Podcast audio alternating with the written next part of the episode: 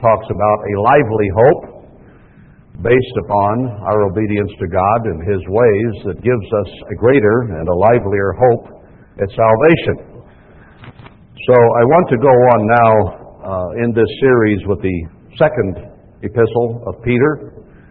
And this one continues somewhat the same theme. Uh, it was very much apparently on Peter's mind. Uh, there are some other themes that go with it.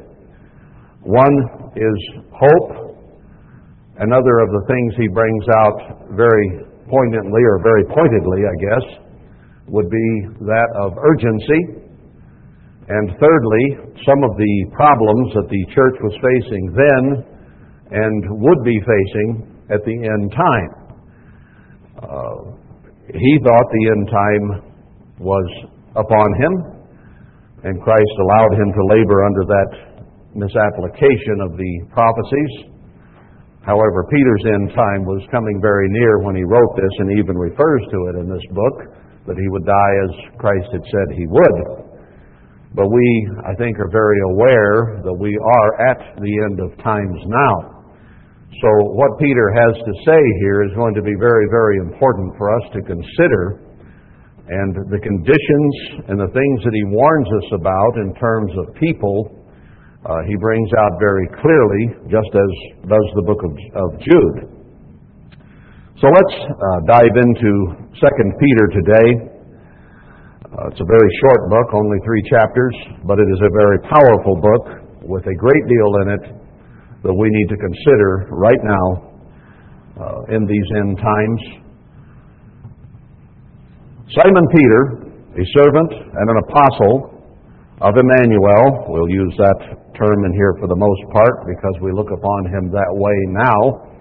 And perhaps even in this book, which is fairly heavily prophetic, uh, it says in the end time there in Isaiah 7 and 8 that they would call him Emmanuel. So uh, I do substitute that sometimes, as I've said before.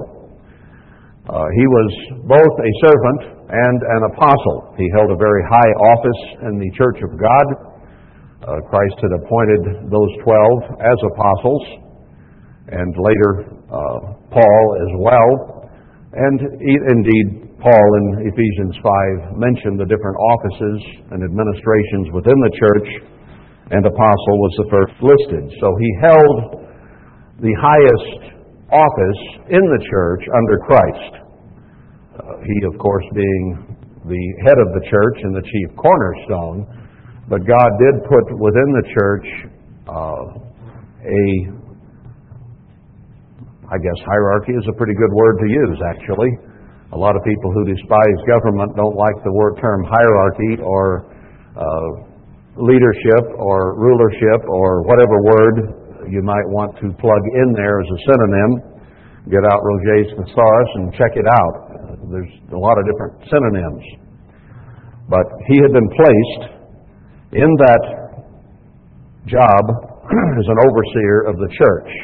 And that's why he could write this letter with authority and give instruction and guidance to those people. So he gives his credentials to begin with, and then he says, To them that have obtained like precious faith with us through the righteousness of God the Father spoken of, and our Savior, Emmanuel. So he had been given promises of eternal life, given promises of a job in the kingdom of God. Uh, the 12 apostles will be over the 12 tribes during uh, the millennium and through God's kingdom. So that governmental structure that Christ established within the church at the beginning is going to be carried over into the world tomorrow. And even people like Reuben and Gad and Asher, Zebulun, uh, Ephraim, Manasseh, and so on, of the original uh, family that became Israel, even those heads of those families will not be in charge of their own tribe in the world tomorrow. It will be the 12 apostles over the 12 tribes. So the government of God in the future is going to be based upon spiritual membership in whichever tribe God spiritually puts each and every one of us. And it doesn't matter uh, our uh, physical bloodline, whatever it might be, He will spiritually designate who is to be where. So He said, Christ appointed me and the other apostles and you, he said, have been given the precious faith in God and in Christ that we could be a part of the family of God as well. So, our setting aside or sanctification toward the kingdom of God has been done through the righteousness of the Father and the Son.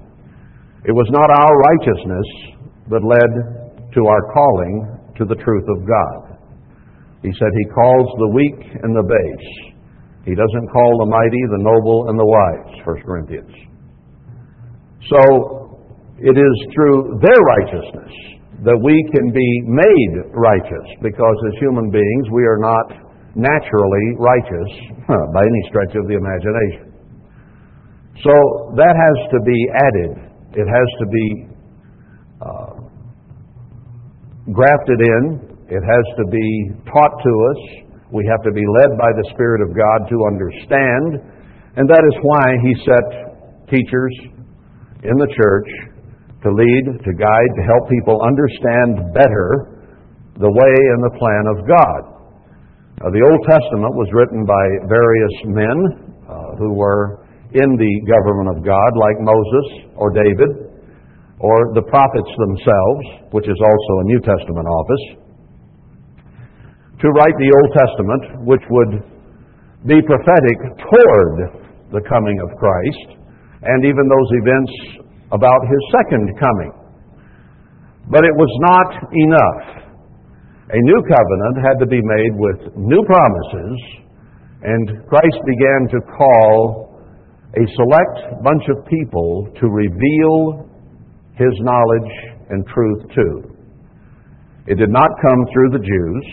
Christ called them snakes and uh, unwashed cups and and uh, whitened sepulchres and some other really nice things.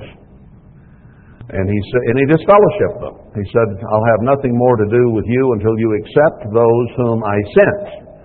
Well, who did he send? He trained the apostles, and then he sent them out to teach, to preach, to baptize, to chasten, to do all those things that are there that we as human beings need.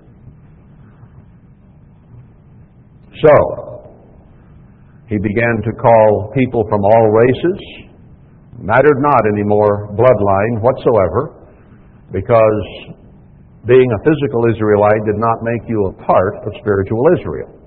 Only the infusion of God's Spirit through the new covenant made that a possibility.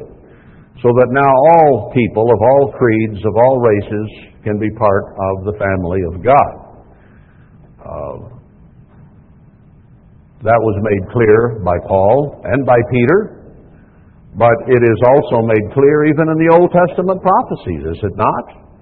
That in the end time, God would call a remnant of those who had been called out of the world to do the last work of God before Christ returns, the building of the temple and of Jerusalem, and of preaching the gospel around the world as a witness through the two witnesses or prophets of Revelation 11. So that is going to occur. But that remnant, he says, he will draw from north, south, east, and west. So he is making a racial statement there that in the end time, uh, Paul and Peter's teaching would turn out to be correct. That God has grafted into spiritual Israel people of all races around the world, and they will come from around the world. And that's why, under Worldwide Church of God and Herbert Armstrong, who was used as a calling voice, people were converted around the world. And they will come from all over to answer God's call here at the end time. So, our righteousness that we might have, be it any, has to come through the Father and the Son. We cannot be righteous on our own. Indeed, we cannot even understand on our own. No man can come except the Spirit of the Father draw him. Matthew six, uh, Matthew, John six forty four. So we cannot open our own minds. God has to open your mind to the truth, and it is His righteousness that opens, guides, and leads us to understand the Bible. And Christ even said that most would not understand it, that the whole world would be deceived, including so called Christianity. That only a few would have their minds open, and Christ even said that He spoke in parables that they might be deceived and might not understand, so that He would not have to judge them harshly and destroy them because they chose to disobey. If they're not called and don't understand, they can't be judged by the things written here. So he has allowed Satan's great deception, and he has only opened the minds of the few. And we're to be thankful and honored that I guess we were weak in base, and therefore he opened our minds and called us and said, I'll make something of you. Because of and of, of ourselves we are nothing. So maybe I expound a lot on this, but we need to understand that it isn't our righteousness or our goodness in any way, uh, but it is the righteousness of God through His Holy Spirit that flows through us and out to others that creates righteousness. Righteousness is not something that you can have within you and keep to yourself. God is outgoing. His Spirit is outgoing. It is not selfish, uh, but is there to be shared with others. And that's what Peter is doing here. He's writing this letter to the churches scattered, as he said in 1 Peter, scattered all over the place, uh, because he felt that this was important information that should go out to the whole church, not just where he was. So he says, Grace and peace be multiplied to you through the knowledge of God and of Emmanuel our Lord. There's an awful lot in verse 2 as well the pardon, the goodwill, the grace of God, and peace be multiplied to you. How do we have the good grace, the pardon, unmerited though it be, of God? It's through knowledge.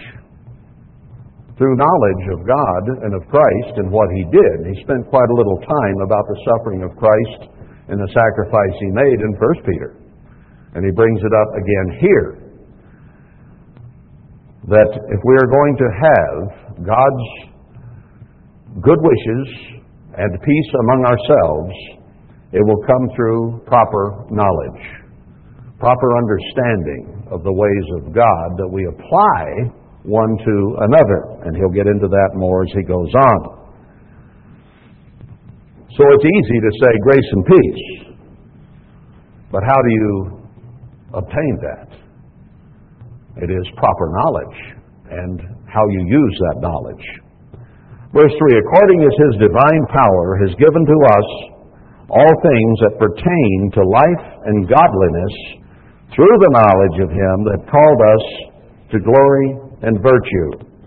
So he says, Grace and peace be there, but you better understand how to obtain it. James talked about that quite a bit. He says, Why do you have war and fighting and confusion and frustration among yourselves? And he shows that it comes from selfishness and our own desires, and that we need to put aside our selfish desires and serve one another in love. So the same really is being said here by Peter. It is only by the power of the Spirit of God enacted through our minds and hearts that give us the things that pertain to life and godliness. So, you can't just say, I accept Jesus and expect things to go well and your relationship to be good with God. There is much more to it than that. God has called us to a way of life described by every word in this book. Live by every word of God. That is why it is important that we study the Bible not just so we can feel good about ourselves, but so that we might understand all the words of God, because that gives us the knowledge to be applied that will bring peace, joy, love, and happiness among us. And it is when we stray from the use of that knowledge that we get ourselves in trouble. He's called us to glory, or by glory, my margin says, by His glory and His virtue, and He's called us to be like Him, to think as He thought, and to bring every thought into the captivity of Christ. We need to train our minds and even our subconscious to think as Christ thought and thinks today.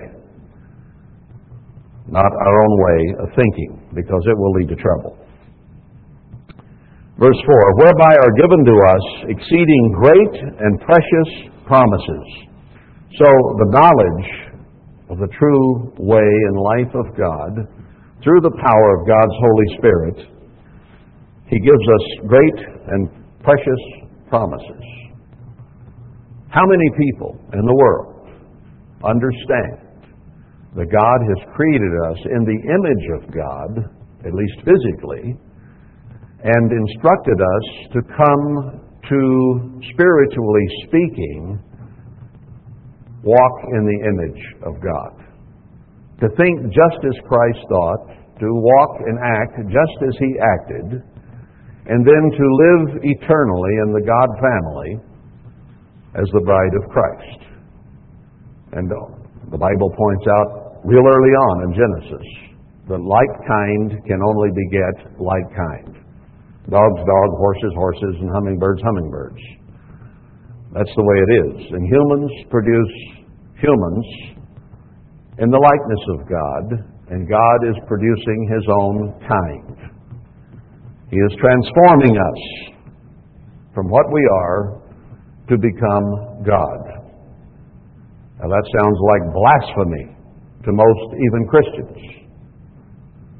It's one of the most precious truths we can have is that God is recreating himself here on this earth. He promises we'll be kings and priests. He promises we'll be the bride of Christ. Do you think Christ is going to marry anything except something in his own likeness, in his own image? A man on this earth doesn't marry a dog. And Christ is not going to marry anything less than God. Now, the Father will always be preeminent, and Christ will be preeminent over his bride. But we're to be very God. Read the book, Mystery of the Ages. It's all in there. And the scripture to back it up. So we have exceeding great and precious promises, but that by these you might be partakers of the divine nature that backs up what I just said. We're to be partakers of the very nature of God. It's outgoing, it's loving, it's giving, it's kind, it's patient, it's peaceable. And by nature, human beings are not that. By nature, we are selfish and lying, full of lust, vanity, greed, jealousy, and envy, and all those things that are the works of the flesh. And that has to be transformed, changed, into the very divine nature of God. Having escaped the corruption that is in the world through lust, or the desires of the flesh, whatever they may be, and they are myriad. So he imparts his spirit, which is the seed that must grow and grow until we can be born into the kingdom of God. A child, when begotten, is very, very small and if born immediately, it will die. We cannot be part of the kingdom of God until we grow in spirituality to the place that we are ready to be born into the kingdom of God. That analogy is used throughout the Bible. He's reminding us why we're here. What our goal is, what our purpose is, what God intends to do with us someday. You know, it's easy to forget your purpose. It's easy to let it slip as we go about life daily and lose sight of where we're headed. So then we begin to do things we shouldn't do because we've lost vision of the goal. Hosea said, because lack of vision, the people perish. So we must keep those goals ever in mind. And Peter will tell us that a little later on, that he puts us in remembrance of these things, although we already know them. He said, You need to be reminded constantly so you don't let it slip or forget or go through life not keeping your goal in mind. So he said, He has called us to righteousness, to His glory, to have the same kind of virtue He has. And then He says, Don't be like the world, but, verse 5, we need to add certain things. Besides understanding the goal and the purpose that God has put us here for, we need to add these things in verse 5. Beside this, giving all diligence, really working at. Christianity is not an easy job. It is very difficult. Straight is the way, narrow is the gate or the path to righteousness. There are many, many religions who will tell you it's quite easy. Just accept the Lord and you'll be saved. No, it's not what it's like. If you've got to give all diligence, that means that what you are seeking, what you're trying to do, is difficult and requires diligent effort. It's not easy. If it was easy, a rich man could just say, okay, I accept Jesus. But God says that a rich man getting into the kingdom of God is like a camel going through the eye of a needle. I've never observed that, but I can't imagine it would be easy on the camel. Now, I understand the commentaries say there was a low gate in the city of Jerusalem and the camels had to get on their knees to go through it. The point is, it was hard to do, even if that was the analogy being used. So, the things he is about to talk about don't come easy, okay? They require hard work. So he says, Give all diligence, add to your faith virtue. So he's saying we already have faith in God based on verses 1 through 4, the faith that comes through the knowledge of God and as we begin to follow God's way in faith. And remember, James says, Your faith is demonstrated by your works. I'll show you my faith by my works, he said. So if we have this faith, then he's telling us you've got to have the following works. Add to your faith virtue, or maybe in more modern English, uh, integrity, so that you are following through and living what you believe. Now, there's a tough one right there because hypocrisy comes easy. It's one thing in your mind to say, Yes, I believe this, I need to do this. It's quite yet another thing to apply it and to live up to it. And that's something that all human beings are challenged in. That's one of our buzzwords of our society and culture today we're not retarded anymore, we're challenged uh, to make us feel better, I guess, about being stupid or whatever. Uh, and then that's okay to some degree. I, I'm not knocking that necessarily, but it's so easy to look upon those who are perhaps less fortunate or have less background in teaching or understanding or capacity that others might have and look down upon them But what about us? Aren't we all spiritual retards? Yeah, I think we'd have to say that. Compared to God the Father and to Christ Himself, we're certainly retarded. And we have to add integrity. And the reason I say that is integrity does not come easy. where you fully believe something and then fully follow through with it. That is a challenge that we all have, and we are certainly challenged in that sense. Spiritual ignorance, spiritual incompetence, and we have to work at that. So, faith requires that integrity or virtue be added to it. And to integrity or virtue, add knowledge. Well, knowledge is very important. And God has given us a whole book of knowledge here that is very, very difficult to digest in completeness. Some people have six verses they like, some people have ten. Whole huge church organizations may have a total of 20 verses they refer to. And really, really, seekers often have a hundred. you know, uh, you're getting out there on the fringe when you have a hundred scriptures that you refer to in modern Christianity. And yet God says, we got all of these. So there's an awful lot of knowledge to be imparted by this book, and it's pretty extensive. And there's something new to be picked up every time we open this book.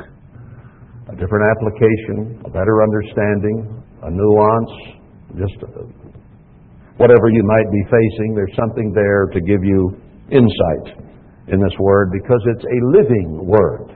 It's not dead, it's alive through the Spirit of God. So, once we have knowledge, then we have to be careful and add temperance or moderation. Because people who have great knowledge in certain areas then tend to lord it over others or to uh, put others down or to misuse and abuse the knowledge they have. So we have to be moderate in our approach and not become strung out in the wrong direction. And to that moderation, he tells us to be moderate in all things, in another scripture. Add patience. You can be puffed up very easily with knowledge, and you can misuse it and not be moderate in your approach to other people. So he says, add patience. That's a very important part of love. Now, God gives the fruit of the Spirit, and He includes patience as one of the fruits of the Spirit of God. So, a very important part of love is patience with one another. It's so easy to criticize one another, to point out each other's faults. We've been over this how many times? How many more times will it be gone over wherever people gather because we lack patience with one another? But we have to add it. You know, human beings tend to change pretty slowly, don't they? You know, I can remember as a child at the Feast of Tabernacles being preached sermons that sometimes were three, four, five hours long, and maybe two in one day. And so often, the things that we still read and preach about today are the same things that they were reading and preaching about then. People say, well, why do you repeat that? Why do you go back over that? Because we never got it and we aren't living up to it. Why did James have to talk so much about the tongue? because people were still having trouble controlling their tongues. How many times, if you've sat in the Church of God for the last 30, 40, 50 years, have you heard that quoted in James? And yet, that's one of the biggest problems anywhere in the Church of God or in religion today is misuse of the tongue. Why don't we learn? Why don't we get it? We're slow. We're really slow. Didn't I say we're spiritually retarded? Yeah, we are. And we utter a lot of things that should not be uttered. Spiritual stupidity, if you will. God has made us in His likeness, in His image. We're the children, the sons of God, and yet we'll criticize one another? Boy, when are we going to ever learn? When will we ever learn? So, have patience with one another. Don't you need patience? I certainly do. Well, then why not give it? If we need it, we need to give it. To treat others as we would have them treat us. And to patience, godliness. He's combining some attributes of the Spirit here that add up to godliness.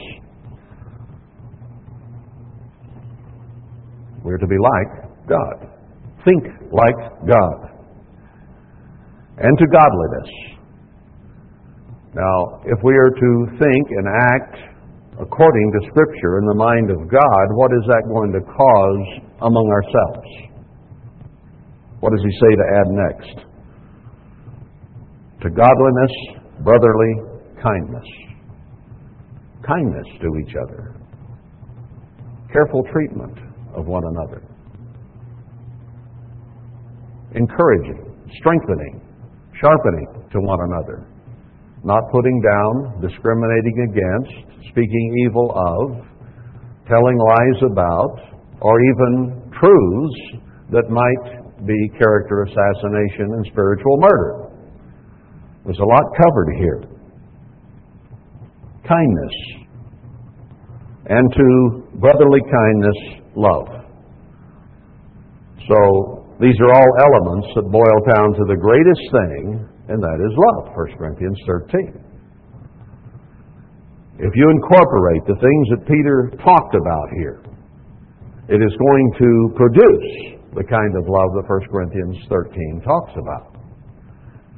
You can say you love, but do you have these characteristics that Paul talked about, that, uh, that Paul talked about in Galatians 5? Or that Peter is talking about here. These things add up to love. You can say, I love, but unless we have these characteristics, it isn't godly love.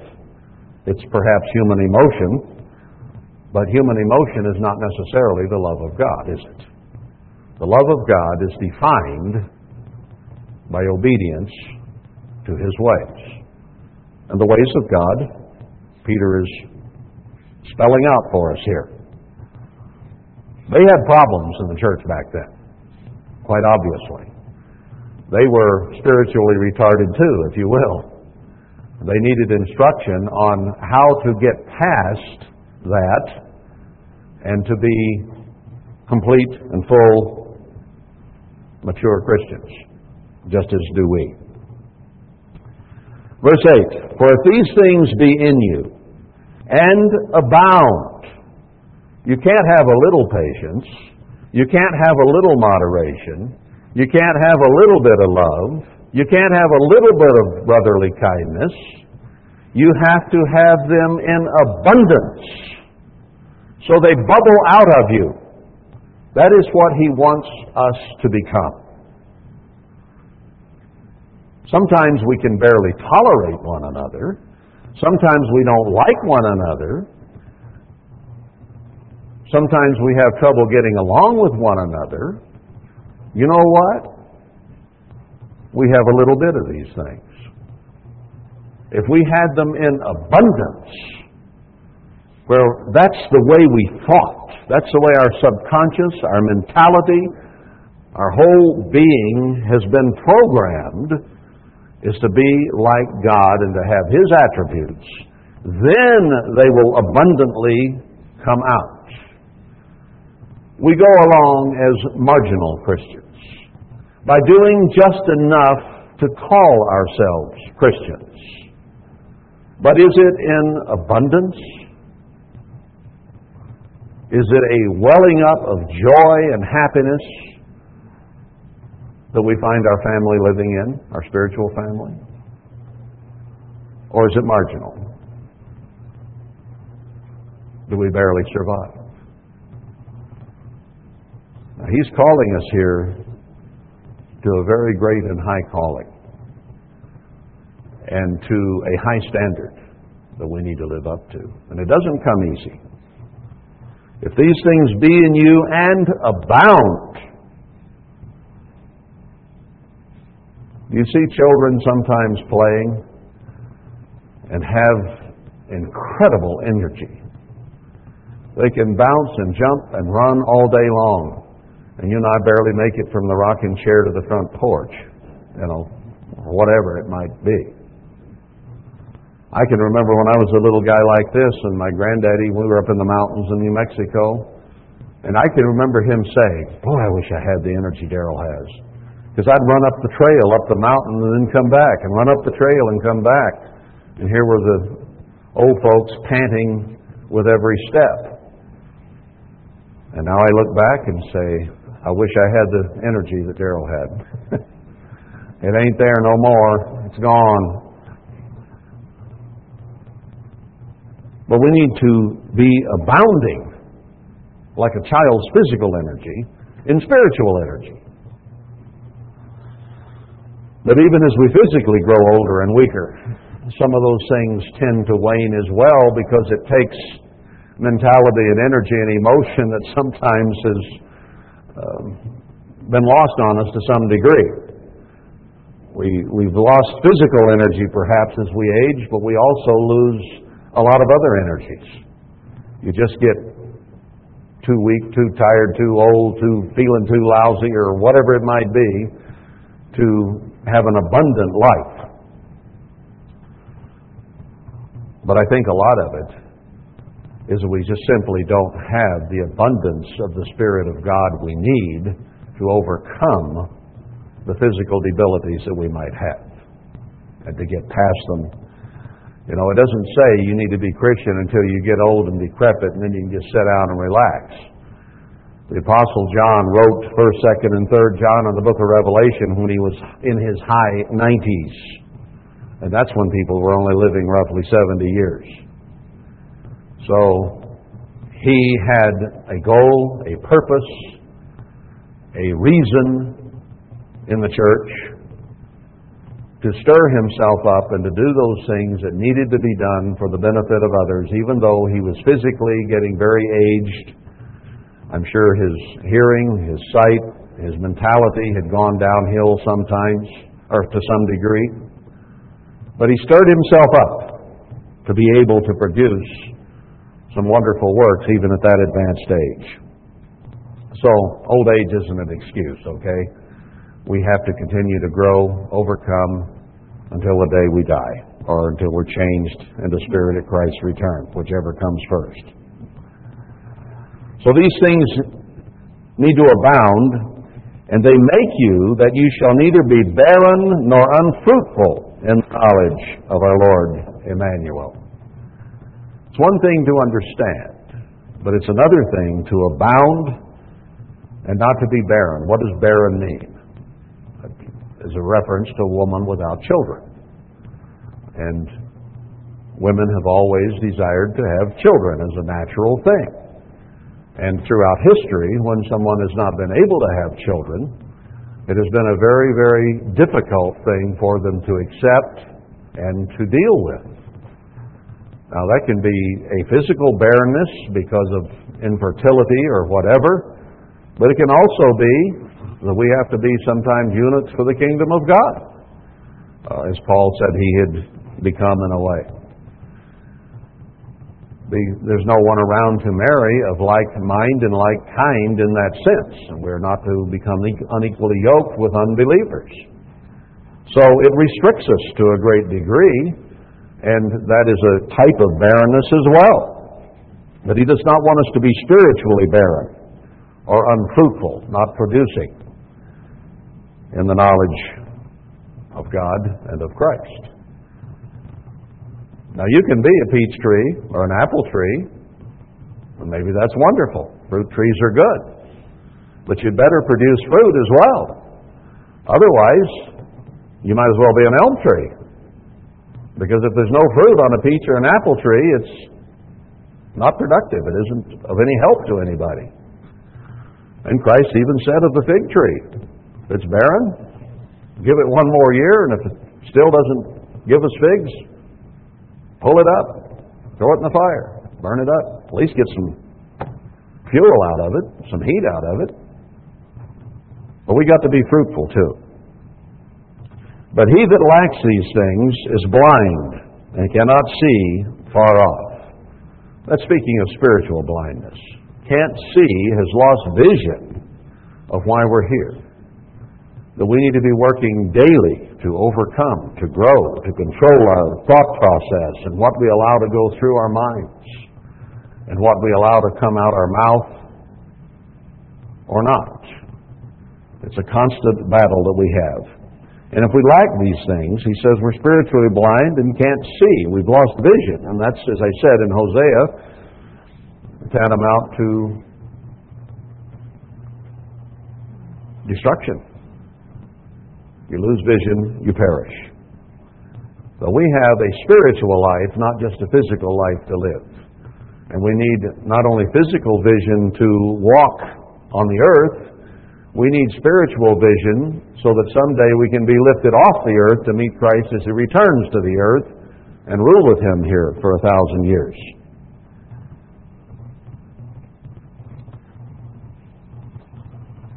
So, if we lack these things, we're spiritually blind. Well, by a miracle, being able to see spiritually can be given to us as a gift. Now, God has already gifted us with His Spirit by baptism and the laying on of hands. He says, Don't quench the Spirit, but cause it to grow and flow through you and out to others. But if we're blind spiritually and can't see, then we've forgotten that we're purged from old sins. In other words, it's easy to live in the past. It's easy to berate ourselves over the past or somebody else's past, whichever we choose. A lot of people focus on someone else's past or their own and are discouraged or discouraging. He says, No, you're supposed to forget the past. You were purged of that. I mentioned that right after Passover again. We should look upon ourselves through Christ as clean and then try to stay that way. But it's easy to forget that our past is purged away in the blood of Christ, and so is everybody else's. So leave it alone. Don't go there. Do you realize how much happier and joyful and close and loving a congregation is when no one remembers anyone else's mistakes or past or sins or deficiencies? I don't know that that's ever happened yet in the face of the earth, but the closer we are to it, the better off we're going to be, the better we're going to get along. Who do we think we are? When God the Father, the greatest being in the universe, and His Son, the second greatest being in the universe, forgive, expunge, remove your evil record, and then we remember someone's mistakes or sins and repeat them? Do you realize that that is presumption and the same as witchcraft? You are placing your mind and your opinion and your memory ahead of Almighty God. because he says he forgives them and they're washed away and gone. So who are we to retain them? Do we put ourselves above God? We read that, I think, in James about how we do that. He's the judge. We are not. That seems to be something that was very much on James's mind, and now we find it in Peter. Verse 10 Wherefore the rather, brethren, give diligence to make your calling and election sure. Instead of remembering the past, remembering sins, remembering grievances and slights and whatever else, let's work at making our calling and election sure. And he says the way we do that is in how we treat one another. Christ made that so very, very clear. That if we treat each other with the kindness and love that we think we treat Christ, then we will be judged affirmatively and positively. But if we aren't kind and gentle and loving and forgiving of one another, we will not be forgiven or shown mercy. It's in the Sermon on the Mount, it's in Matthew 25, it's all through the Bible. It's in the Psalms, we saw it many times. For if you do these things, you shall never fall. Now, we want to be a part of the kingdom of God, don't we? And we don't want to fall out of the grace of God. We don't want to spiritually fall and not be included in the kingdom of God. So he says, if you do the things I've been talking about here, you won't fall. We can ensure that we will be in the kingdom of God. Isn't that what he says? Make your calling and your election sure. Don't give God any chance or opportunity to say, I reject that one. Don't go there. We can make it a sure thing. That doesn't mean once saved, always saved. Don't get me wrong, because anybody can fall from the grace of God. Paul said that of himself. He was an apostle trained for three years in the Arabian desert by Christ himself. And he said he had to be very careful that he not fall away. And Peter is saying, Peter understood the same concept. Make sure that your calling and your election is sure. And if you do the things that he says here, you will remain faithful and true and endure to the end. Christ said that those who endure to the end will be saved in Matthew 24. Verse 11, For so, for so, with these requirements that we've been reading, an entrance shall be ministered to you abundantly into the everlasting kingdom of our Lord and Savior Emmanuel. God wants us to be in His kingdom. He called us to be in His kingdom. He's very positive about it. So he will serve us or minister to us abundantly into the everlasting kingdom. He says it is, uh, let's see, how does he put it? It is his, I think I quoted it a week or two ago, or three. Uh, it is his good pleasure to give us the kingdom of God. So he, as we saw the word abundance or abundant, it is his good pleasure he abundantly or emotionally wants us to make it into His kingdom. He's not sitting up there saying, Boy, just do something wrong, I'm going to get you. This is his attitude, it isn't his approach. His approach is, I want you here. Please change. Please grow. Please overcome so that I can give you these crowns I wanted, that I want to. That's why he told all seven churches in Revelation 2 and 3 if you will overcome you'll receive all these blessings that he enumerates to all the churches throughout those two chapters. That's what he really wants to do. He didn't make us in vain. He didn't create us to failure. He created us to be part of his kingdom. And he and his son are doing everything they can to help us grow and overcome. Even chastening, even trials, troubles, tribulations that stir us and help us see, boy, what I'm doing is not getting me anywhere.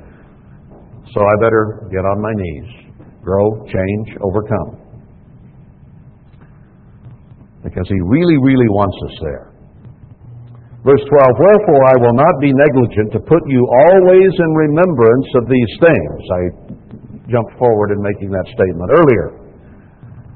Peter says, I'm not going to be negligent. I'm going to put you always in remembrance. I'm going to keep saying this over and over and over again so that we might not only get it, but be reminded of it. Because even things we understand clearly and well, we can let drop to the ground, as Jeremiah says, or kind of forget for the time being because I'm so busy doing this. Oh, I didn't remember that. So that comes easy. And that's why we need to be reminded over and over and over again. Wouldn't it be nice if we could just read James 3 once and say, don't everybody, don't anybody ever abuse their tongue anymore. Don't ever say anything bad about anybody and speak evil. Let's all speak well of each other and be encouraging and uplifting from now on. Good deal, that's done. Never have to mention that again. Yeah, right. It doesn't come that easy. But that's what we're called to do. So Peter says, I will always be putting you in remembrance of these things, though you know them. A lot of times we don't say anything new. Yeah, I've heard that before. Well, yeah, you have. Why are you hearing it again? Because you ain't done nothing about it before. That's why. Put you in remembrance of these things, though you know them, and be established in the present truth. We all understand the truth, the knowledge of God and His plan and purpose for mankind. That doesn't mean that we always keep that forefront as a vision in our mind because we stray from the path so easily. Verse 13 Yes, I think it proper or meet or fitting as long as I am in this body, or tabernacle, the spirit of that, or the, the body that the Spirit of God dwells in, temple, tabernacle, whatever word. As long as I draw breath, he say, to stir you up by putting you in remembrance. So Peter is instructing us that we need to be remem- reminded and to remember and he's also instructing me, who's hopefully following in Peter's footsteps by reading Peter's words, to remind all of us, myself included. Knowing that shortly I must put off this, my tabernacle, even as our Lord Emmanuel has showed me. Christ had told him, I think it was in John 21, that uh, he would be crucified as Christ was, that he would be led and carried where he didn't want to go. And that's exactly what happened to Peter. So he says, I know my death is coming fairly soon now. Christ told me it would happen, and maybe he could see the storm cloud gathering. Maybe some of the other apostles had already been martyred, I don't know. But he could see that his time was coming soon. And it says, As long as I draw breath, brethren, I'm going to remind you of these things. Even though you may have heard them a thousand times, we still haven't had enough integrity to live up to them in the way that God would have us do. We all fall short of the glory of God. Now, should we be suddenly all just discouraged and cancel potluck and put on sackcloth and ashes and fast for 40 days? No, not necessarily. Let's just understand that we still have growth to do. Do you need to be discouraged when you're eight years old that you're not six feet tall? No, just accept the fact that someday you may be. Well, I didn't get there, but so what? It doesn't matter still get as big as you're going to get. But when we were eight, we didn't just curl up in a little ball and die because we weren't grown, did we? No, we just kept growing, kept eating, doing those things that made us grow. So let's understand our deficiencies, but not look upon them in that sense as liabilities that we need to be discouraged about. Just be working, growing, feeding your mind with the words of God.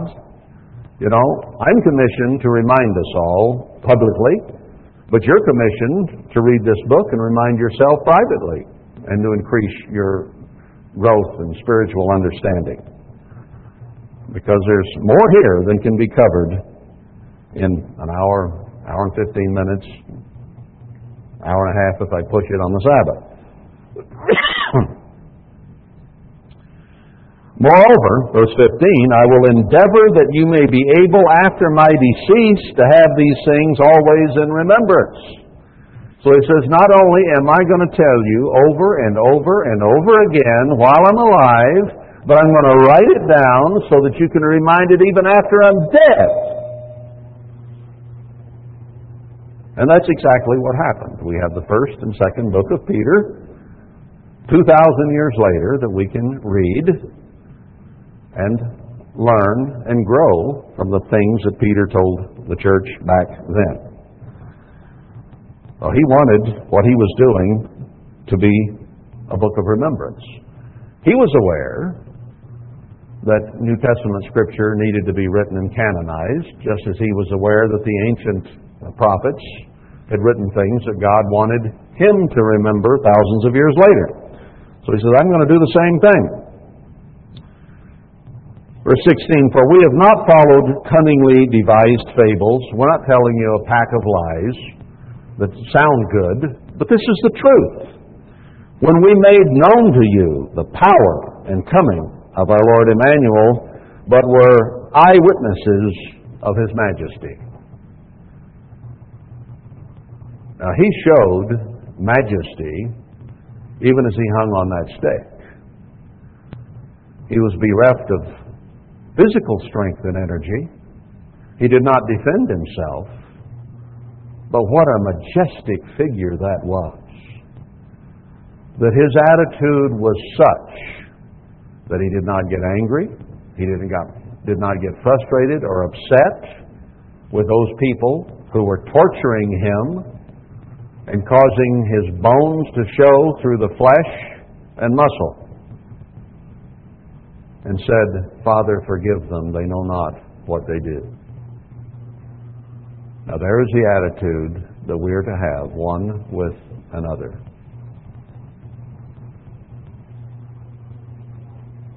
Forgive them. They're making mistakes. They're not thinking the way they ought to think. Have mercy, Father. If we would treat each other as Christ treated us on that stake, our spiritual retardation would have come to an end. And then we will be spiritually mature. So we have a great goal, a great challenge, a great opportunity before us today. Not to be discouraged by our lacks, but to be encouraged by His power and His strength, His majesty and His spirit to develop those qualities that lead to an abundance of the qualities of God and the way we treat one another. What an awesome opportunity to come to have the fruit of the Spirit of God and to demonstrate that daily to each other.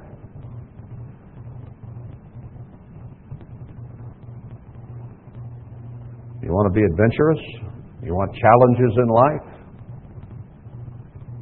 Think like God treat each other like God treats us. Now, there's you a challenge and an adventure that's worth taking on. And it's not an easy one. Rock climbing is quite easy by comparison.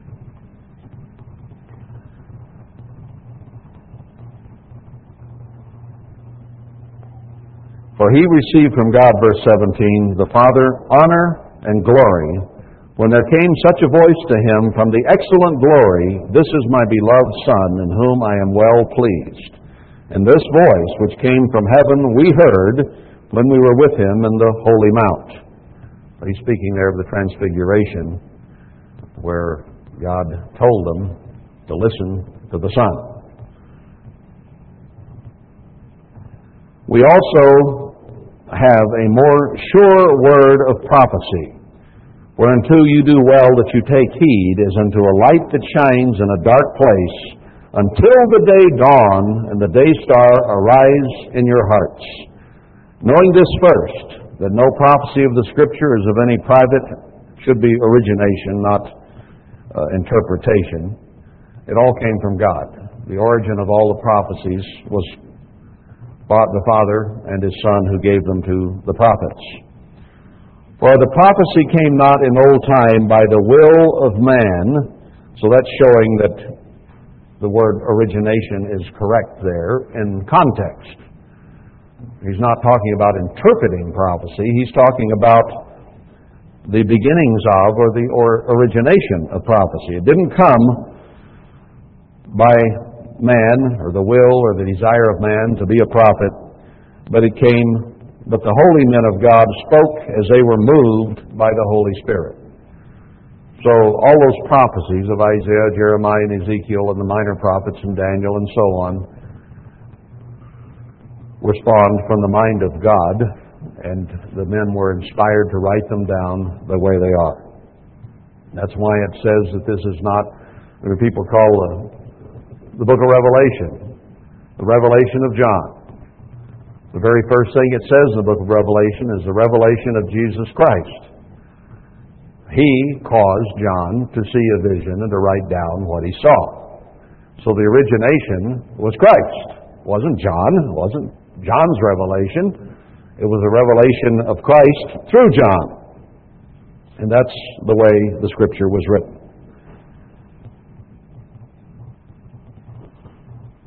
So he says, listen to these things that the prophet said, and listen to what I am saying, Peter is saying here, and that all these things that he was preaching had their origin with God in heaven.